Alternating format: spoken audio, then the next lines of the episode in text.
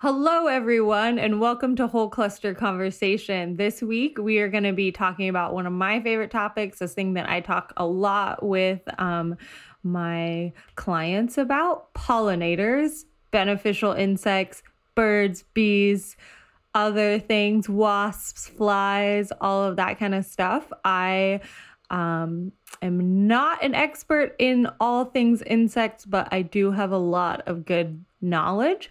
And I think as the conversation goes on, we'll probably find out that Haley also has some really good knowledge about this. So I'm really excited for this conversation. And um, I think that it's really important conversation to talk about because um, if you have a vineyard, you make wine, you know the importance of um, pollinators as well as those bad bugs and controlling everything. But I think also as a consumer, it's really important to understand kind of what those winemakers and and vineyard I, I still don't know what to call them, Haley. Vineyardists are vineyard managers are up against. So I'm excited for this conversation. So let's jump into it. I'm Haley. This is Ashley. We are Whole Cluster Conversation.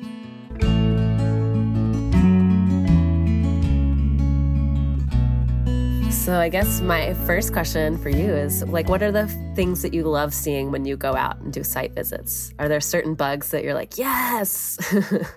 I mean, bees, uh, native pollinators are really excited. Um, I I think because again, like I have really gotten into mason bees this past year. So when I see people are working on mason bee habitat or just like have even put up like and oftentimes, like, you don't need it, but it's like that good thing of, hey, I put up some mason bee houses, which for those of you that don't know are little like blocks of wood typically, or like the best are actually they kind of look like little straws mm-hmm. that you put. Um, and uh, yes, to just show that hey, we're we're working towards those beneficial pollinators, and um, also just like you don't always see the bugs so it's cool to see like people working towards native plants and yeah. stuff like that. So providing yeah. the habitat for the bugs, even if you don't see the bugs themselves.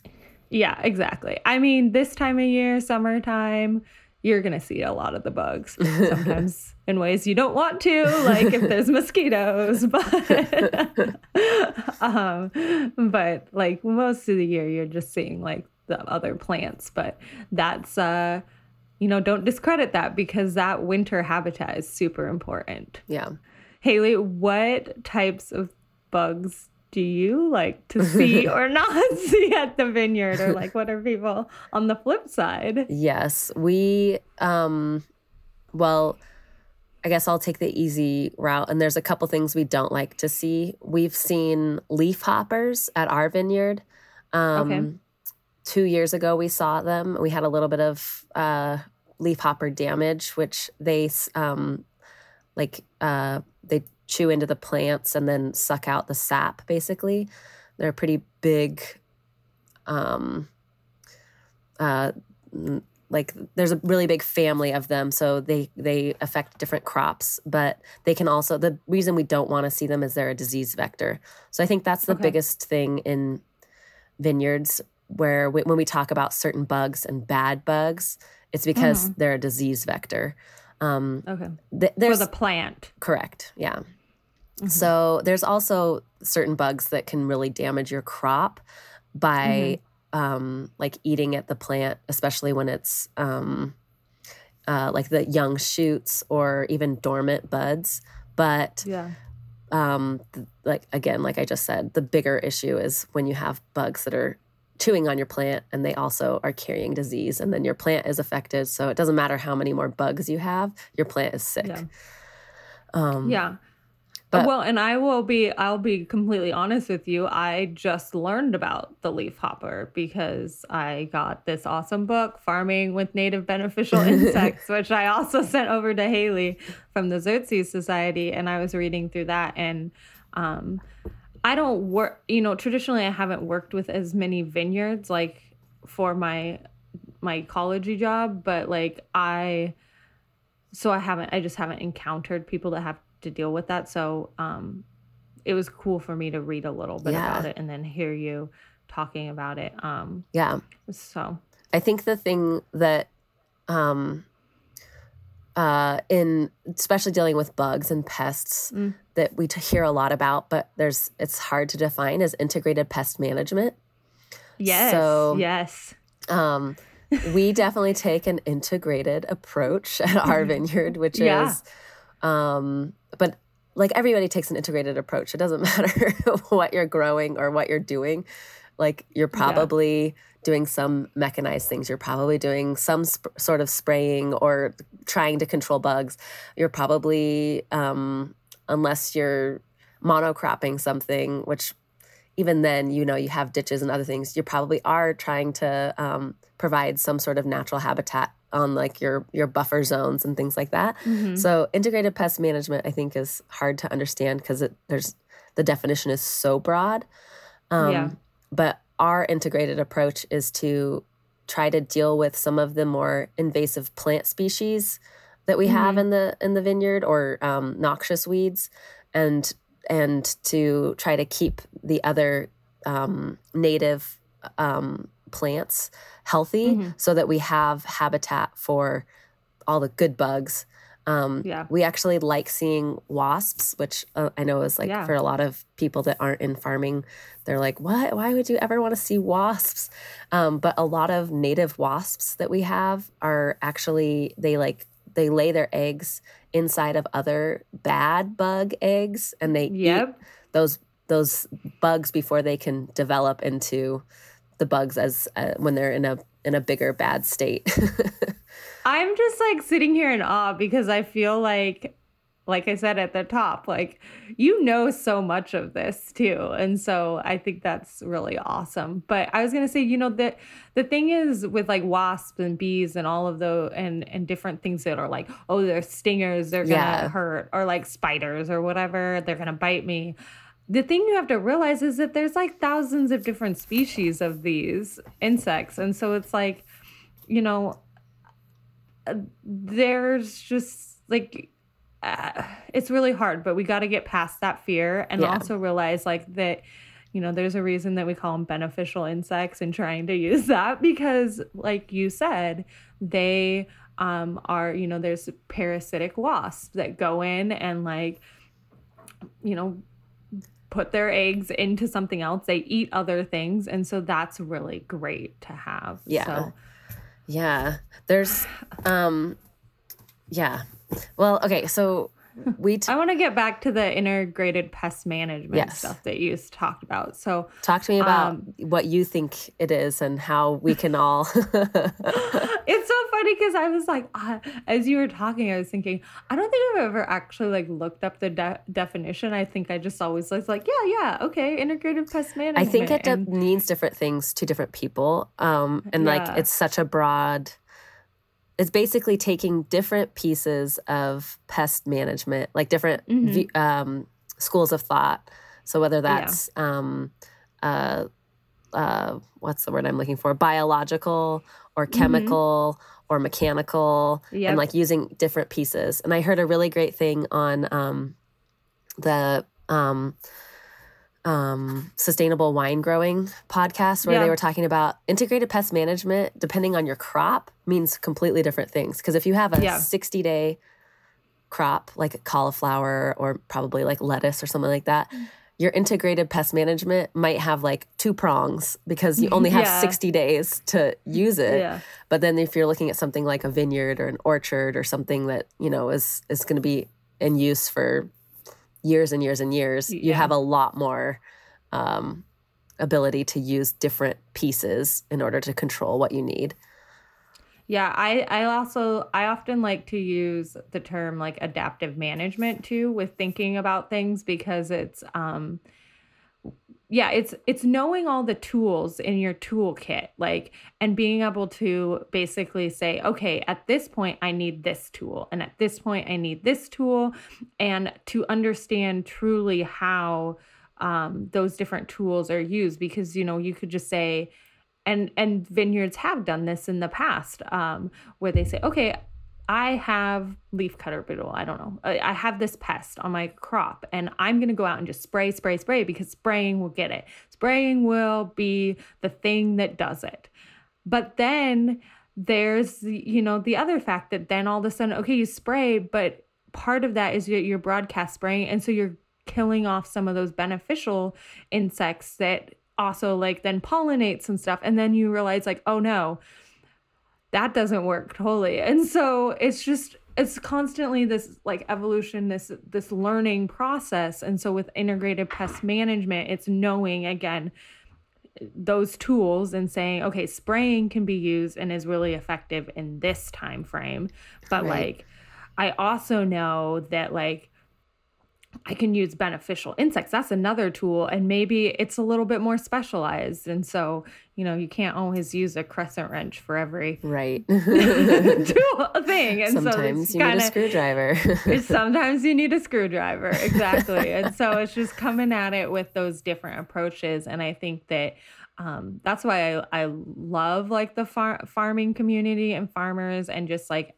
you know thinking about that because it's always thinking about how to be creative and and get your end goals while knowing those tools and how to use them and you know not being afraid that there's going to be new research that shows like hey this tool's actually works really well for this other thing too and so right. that's where i see a lot of times with integrative pest management um, like I deal a lot with different weed species. And so we think about it with like, okay, you know, how are we going to use this biocontrol and looking at the research that's being done because the yeah. universities and extensions do really awesome research. And then, you know, we learn like, oh, cool, we've been doing, we've been treating knotweed this way for 10 years, but hey, now there's this new way. Let's let's see how yes. that is. And so um, it's just kind of constantly changing. Yes. So.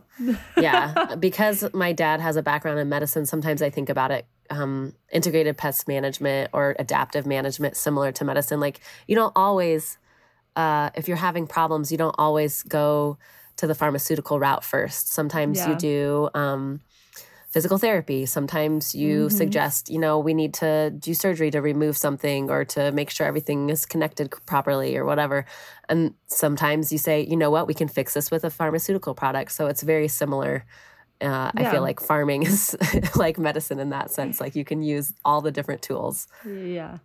Well, and and and kind of getting back to like pollinators and and crop, you know, different things is sometimes you're going to be doing something and then a bad bug comes in or there's a new thing. And so being able to adapt. And so um, you know you mentioned earlier some some crops you need they they're really short. And so they're going to be different techniques that you use. But um, in vineyards there's vineyards that are like hundreds of years old. Yeah. I mean, and so around here, not as much, but you know, tens of years old. They're they're a long crop. And so thinking about everything you're doing is thinking about a longer term goal. You're not gonna plant something like a hedgerow or a cover crop, and you're not gonna have the um, you might have some immediate effects, but you're not going to have, there's going to be benefits that are going to be reaped like years later. It's long term.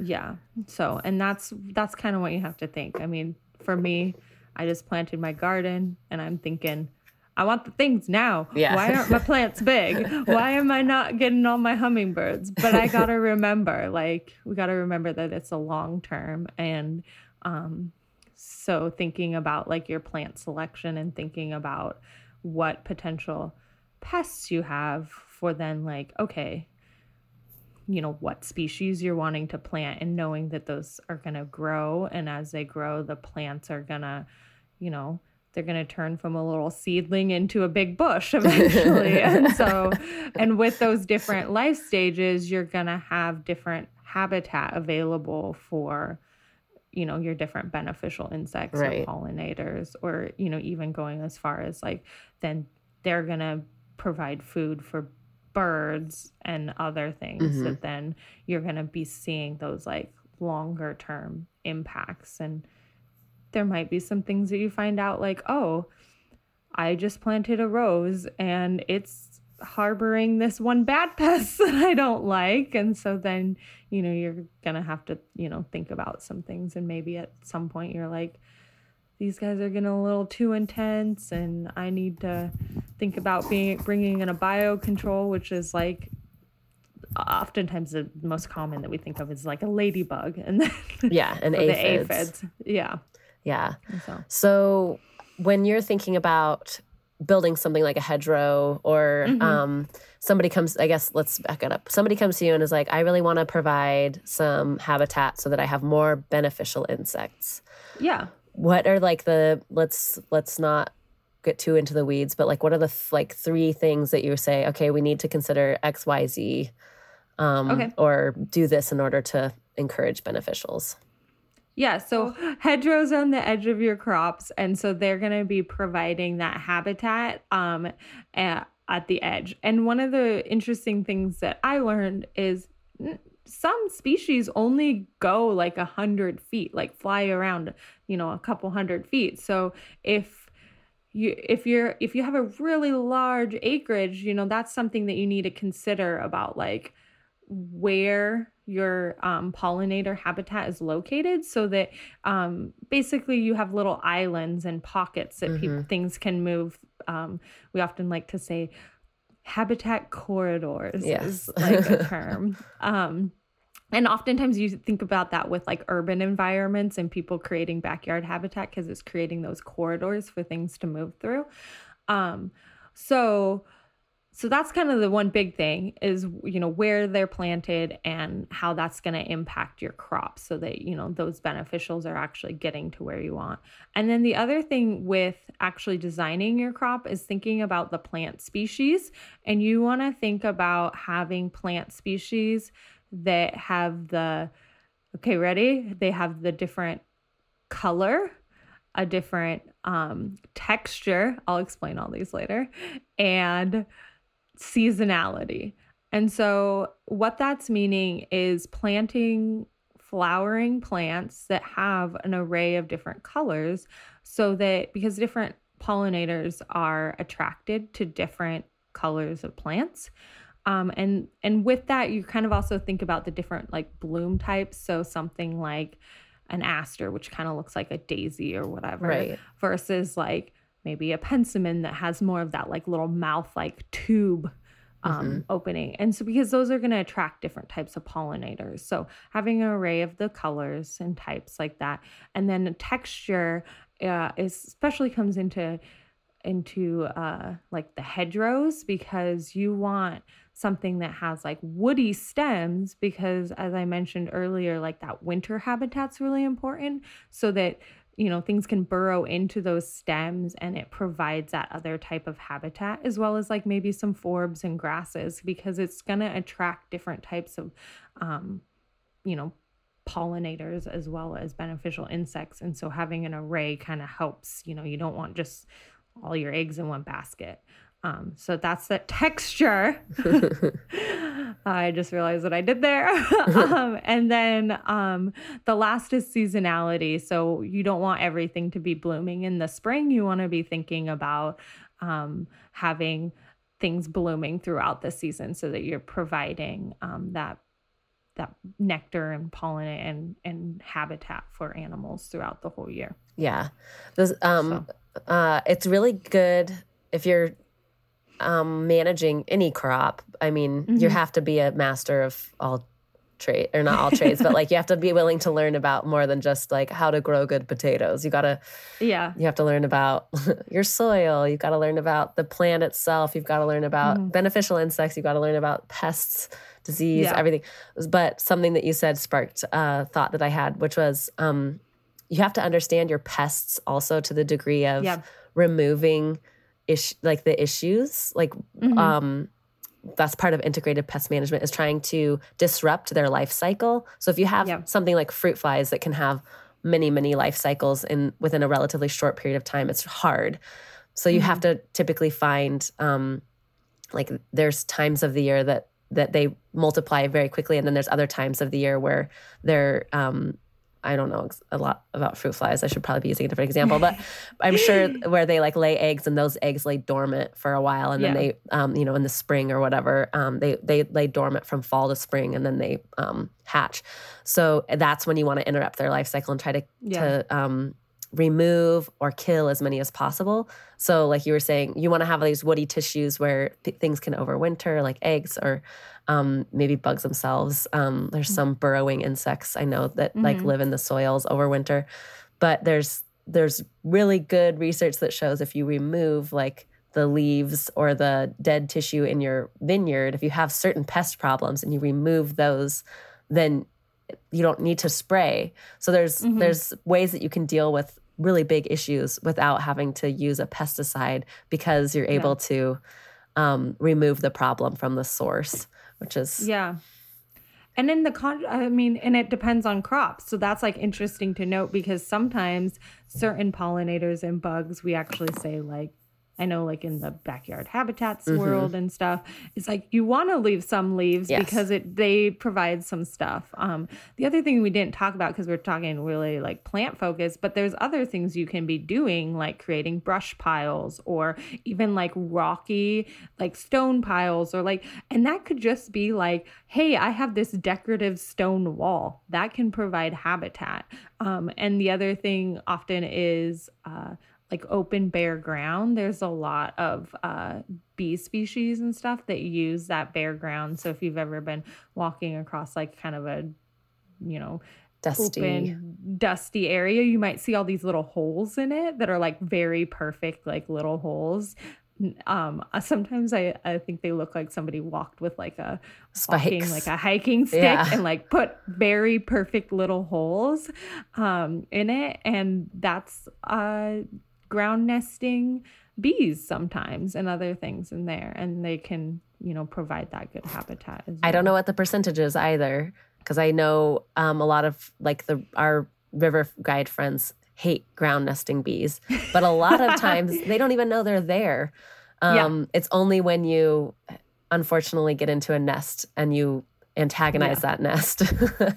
so I will say when walking around a vineyard, both as a, you know, vineyardist as well as like somebody that's visiting a vineyard, be careful in August and September because that is when your yellow jackets and different things are actually starting to die and they go into the ground and then you walk over their nest and then they come out and sting you. Talking from personal experience here. so so yeah i mean the, it's the nature of the beast like yeah. there's gonna be everything but i think it's thinking about all of that so yeah oh it's definitely a holistic approach and that's the nice thing about farming is usually it is a holistic approach it has to be you don't mm. want to just farm for one year you want to keep yeah. farming year after year after year so you're trying to do yeah. all the things you can to make sure your whole ecosystem stays as healthy as possible yeah.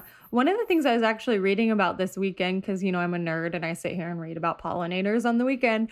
Um, and I did not realize, and I want to do more more reading about was just how there are some species of plants that you can kind of start saying, oh, like leafcutter beetle is an issue. So there's a couple of species that you can start thinking like, oh, I don't want that species of plant because it's actually a host for it. And so one of the things I was reading about was um, in the Willamette Valley, one of our big non-native plants that's just basically taken over and it's like can't really fully manage it anymore is Himalayan blackberry. Yeah, and blackberries, while they provide a yummy, tasty treat in August, um, they just like take over um, a lot of our like edge natural area. And um, oftentimes you'll see them on the edge of vineyards. And uh, they can actually hold some types of pests. So I was reading about some vineyards were actually going through and like making sure to get rid of their blackberries and then having success with certain pest species because like you mentioned earlier like removing the leaves removing that and so um that's I think an area of, you know, continual research. So figuring out like, you know, maybe looking at your universities and extension programs in your region and saying, like, oh, what species, like maybe non native species or whatever, are are host plants to those things that I don't like. Yeah. And, and don't plant those ones. So, or get rid of them. yes. There's also something that um, we do, and it's more historical. It's, um, I don't know that we would necessarily uh, benefit from it as much now because we have other things. But in the wine industry, a lot of people traditionally would plant um, roses at the ends of their grapevines as like an mm-hmm. indicator plant. A lot of pests will affect. I don't know if they're necessarily um, attracted to those first, but I think they start the roses start showing the effects of mm-hmm. certain pests.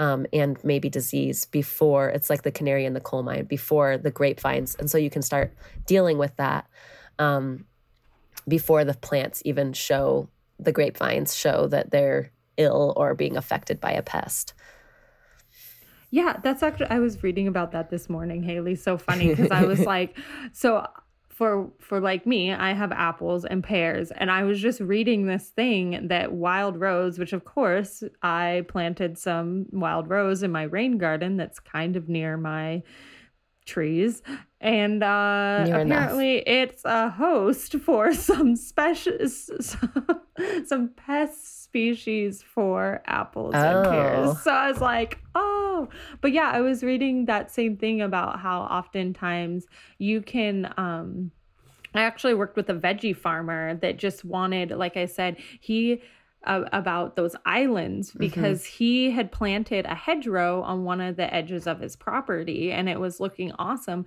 but he was saying like hey i just want to like bring certain like pollinators in a little bit more into the rows and so we were discussing because he he has some of those short-lived crops that he's constantly turning over and he's an organic farmer and so we were talking about like oh should we plant stuff in the end of those rows.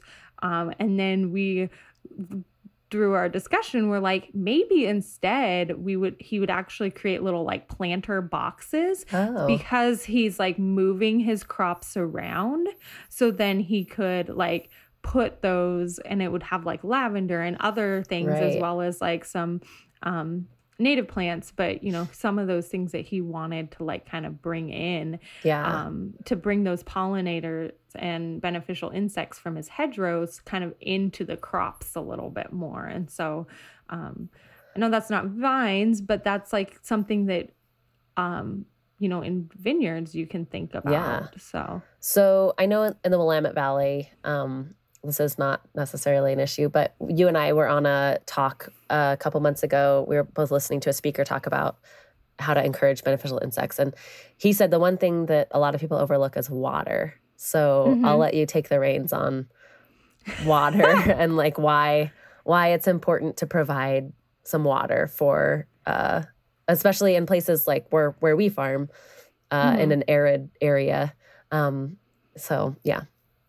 I mean, I think that could go in a lot of different directions. so I might want to have a little bit of direction from you. Just, just, um, I, so it was David James and he was talking about, mm-hmm. um, it's great to. He's a great researcher. PS. Yeah. Great researcher out of uh, Washington State University, I believe, correct? That's correct. And he, um, he's there, he's an entomologist and he, that's mm-hmm. talk that we um, found, and if we can find a link to it, we'll put it in the show notes. But I'm not sure if it was um, if it's recorded. it was recorded.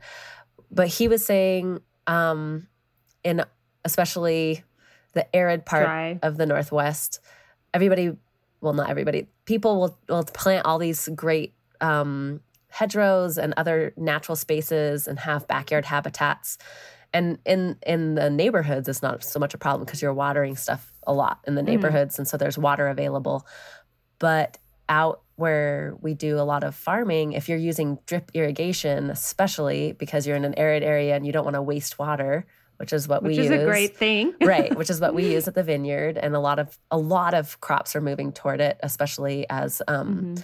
uh, the population grows in um, the Treasure Valley and in Idaho. So he was saying that we, you can't overlook the importance of water for the beneficial insects you're trying to encourage, especially if it's part of their life cycle. but yeah, even if it's yeah. not, they still need a water source. Insects need yeah. food and water. Yeah, I mean it's like us, like food, water, shelter is really important. And so I one of the things I was reading a little bit too that kind of gets at that is um yeah, having the water, having your crops, I think that's why sometimes I say, hey, native plants are really awesome because you should always water your native plants a little bit to help get them established for sometimes the first like one, two to three years, but then usually they're established pretty well. Um, we just had a horrible like heat storm that came through. Um, and so I think uh, this summer, and so that was something that a lot of people have actually lost their crops um, because of the water situation. Um, so keeping you know keeping your water hydrated but also um, thinking of your soil moisture for your plants as well as your pollinator plants because um, one of the things i was reading that's, what you're saying is um, you know if you're planting or like if you're planting say native plants like a cover crop in between your vineyard or your vines, then you need to make sure that they're not like sucking all the water moisture from your vines too. But there's also like birds and like having uh, water baths for birds are really important. Um, and then there are, you know, some animal or bugs like dragonflies and stuff that use uh, water as part of their life cycle. They have little nymphs, and you can, um, and stoneflies and cicada or not cicadas, caddisflies um, that are in streams and stuff, and use use that. And so, so so you'll see them sometimes on rocks and stuff, and then they'll come out. So I don't know and you know they could get thirsty. They need water to go over and drink from. So um, that can be as easy as you know just putting having including a water feature at your property or even just putting out a bowl of water. Like that's what i do right now my husband hates it i keep telling him water that thing and he's like it's just a big metal plate and i'm like yeah but it's, it's for the butterflies it's providing habitat and he's just like so i have to go out there sometimes and pour some more water in it oh so you talked a little bit about cover crops in that last little comment. Mm-hmm. So, um, what do you feel? How do you do? You feel like cover crops can be beneficial for, yeah, insects? Yeah, for sure. One of the things I know that you guys have done, which is really cool in a like a quick and easy way, is just mowing every other row of your of your vineyard mm-hmm. and um that again just provides some like you know variation and you know still allows you guys to kind of keep some things managed but at the same time provide that habitat um, in the willamette valley well really like british columbia down um, we have lost a lot of our prairie species um, and what i think vineyards have a good opportunity to do is provide additional habitat and so you can think of cover crops um, you know as like in pastures and stuff we'll we'll oftentimes you know have like grasses and and and different like forbs like uh, legumes uh, peas and stuff that yeah. provide nitrogen and back into the soil and uh, so you'll see like clover and stuff is an oftentimes a really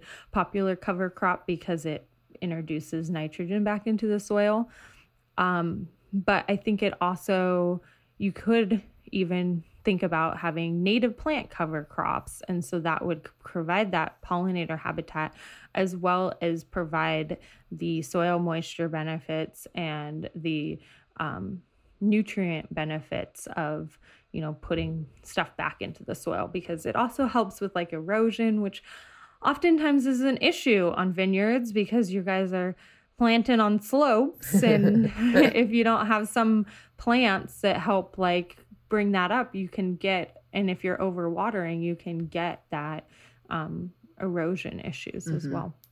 Yeah.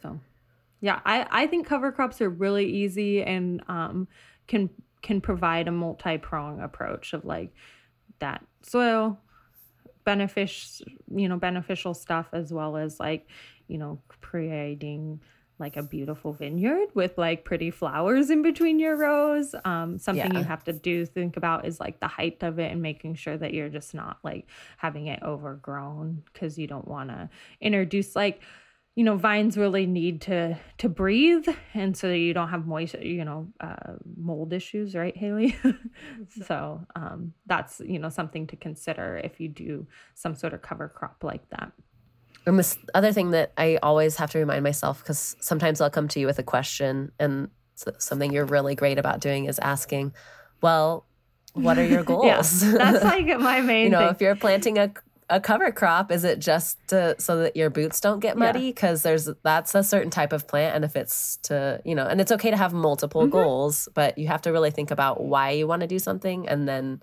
move from yeah, there. Yeah, and I mean, I think that's uh, how I differ. than, you know, we're, we're all different individuals, but one of the things that I think I do pretty well, if I toot my own horn, is that think about those goals and think about managing um, both the producers aspect as well as like you know, my ecology love of stuff. Cause, you know, I could go down a real dark path of being like, well, you guys are just destroying all the native habitat. But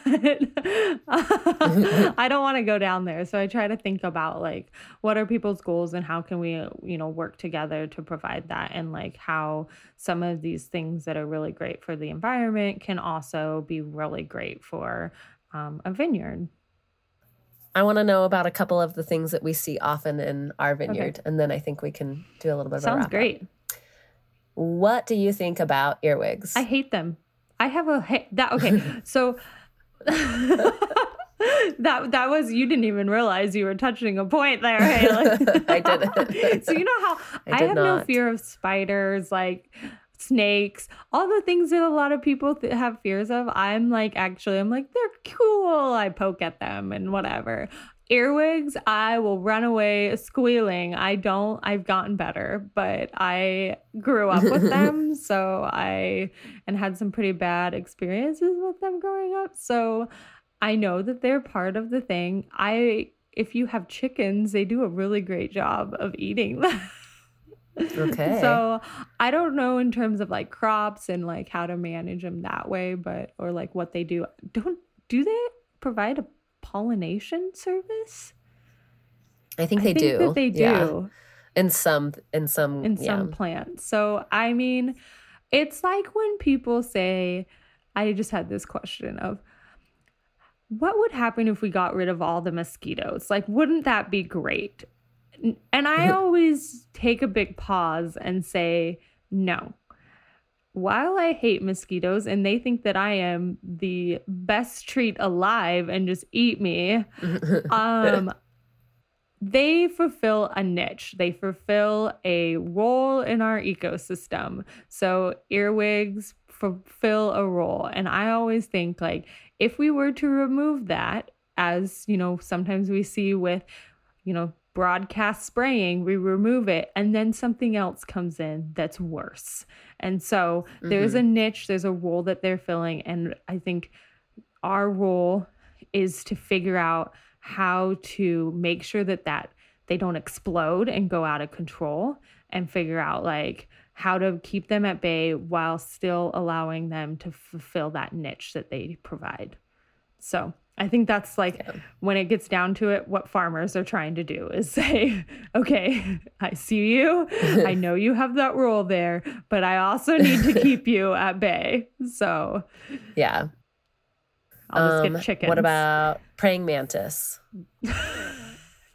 I'm just looking for like a good, bad, I don't know. I don't know. I know that they're a problem. I I know that they have again some beneficial parts to them. I don't really know, but I think that they're yeah. um we I did, told do you know you, anything I'm not about... an entomologist. I have a really know, good friend that's an entomologist, and I text her all the time. Oh, maybe I should save save these questions, and we should have her on, like, have or a... have an entomologist on. Yeah, yeah. yeah. Um, well, the, and something that you suggested, it doesn't give you a um, good, bad, ugly, whatever, but um, I always give it a plug because it's helped me a ton, and that's iNaturalist. Mm-hmm. So I can take a picture of a bug and find out what it is and then go and do yeah. research um, if I don't know where to start. And um, a lot of um like, you know, there's Washington Department of Ag, I'm sure it's called Idaho Department of Ag. there's Department of Ag's the state levels and they um and there's also regional um ones because like, you know, for instance, in Oregon and Washington often work together because we have different things that are affecting us all um like the Japanese longhorn beetle pine pine beetle let's go with that one but you know there's different yeah. things that impact us and so uh they if you look at their they'll they'll talk about like you know the importance of like not moving firewood and not doing stuff because right. um not moving plant materials like we probably don't re- a lot of people don't realize it but you know nurseries plant nurseries are really um inspected because like you can't you can move things with soil. Like in the vineyards you know that with like um phyllothera is that what it's called? Phylloxera, phylloxera. um because you know there can be soil pathogens and like so you got to really um yeah there's a, a group called aphis and so they they look at those like insects and and knowing like what the bad ones are and and and trying to control that. And that's what my friend that's actually an entomologist does is she does a lot of trapping and and inspection to see like what what bugs are out there. And so she works with a lot of farmers going to their crops to set traps to because you know they want to know as soon as something has taken over an area. So. yeah yeah. All right what else do you want um people to know um, I think the biggest thing is just thinking about trying to bring everything together, come at it with all those different tools, don't be afraid to do research and to try new things. Know that there's a lot of great resources out there. Um, NRCS is a great one. The plant material centers, those are, you know, every, uh, I think pretty much every state has them. Um, there's some really awesome nurseries that put together like native seed mixtures. I know there's a lot of universities like Boise State in your area, um, University of Idaho. Um, Oregon State University, University of Washington, all of our, you know, those um, in our region, all of those re- are doing really awesome research. There's some of the UC schools that are doing cool research if you're down there. Um, so don't be afraid to look into your extensions. Don't be afraid to try new things. Um, sometimes even work with your extensions and say, hey, I have this idea. Like, I want to do this. And oftentimes there's grad students that are looking for cool projects, and you might even get some like free labor or some like really good ideas for like how to like do something on your vineyard. And um, I think that, you know, as consumers too, people that aren't you know vineyard just know that like when you're going out to vineyards to see those cool things ask those questions um, learn about how how your winemakers are doing stuff and and knowing that these things exist and that um, there are issues that different winemakers are making are are dealing with. And so sometimes maybe there's a bad year and it might affect the taste of your wine and it might affect the amount of wine coming out of certain regions. So yes, I think all hopefully just mostly the latter. yeah, exactly. So um, yeah, so I just think that that's really important, and um, I I will also just put the plug in that like I think as vineyard uh, uh, people people that are growing vines that it's really important like thinking creatively of like for instance, how there's a lot of native habitat that's in decline and a lot of native plant species. And like you can do an awesome role of just like planting them at your vineyard and helping bring yeah. those back. And so I think that's a there's really a lot cool of, opportunity. Yeah. There's because vineyards do only use a certain percentage of the ground they actually are planted on. There's there is a ton of opportunity and there's great yeah. research that shows that it's really beneficial for your your vines actually yeah. to have that there's habitat. I mean, we didn't go into it, but there is just loads of cool research out there that shows all the importance of that stuff. So, yeah. Um, do your research for your area and and have fun with it. Like, you know, have fun. Next week, we're going to talk about glassware. um, so, if you have questions about how to choose the right wine glass or, um, you know, the differences in brands, other questions related to glassware, or even just funny stories about um, your own glassware choices or your own glassware um, that you use, please email them in. We'd love to hear from you. You can reach us at wholeclusterconversation at gmail.com. And we won't judge you because I drink wine out of a mug. Thanks, everybody. We'll talk to you next week. Bye. Thanks again for joining us for another episode of Whole Cluster Conversation. Music provided by Michael Johnson of Grand Falconer. Audio production provided by our friend Ukiah Bogle. Make sure to subscribe to our podcast wherever you like to listen. Ciao.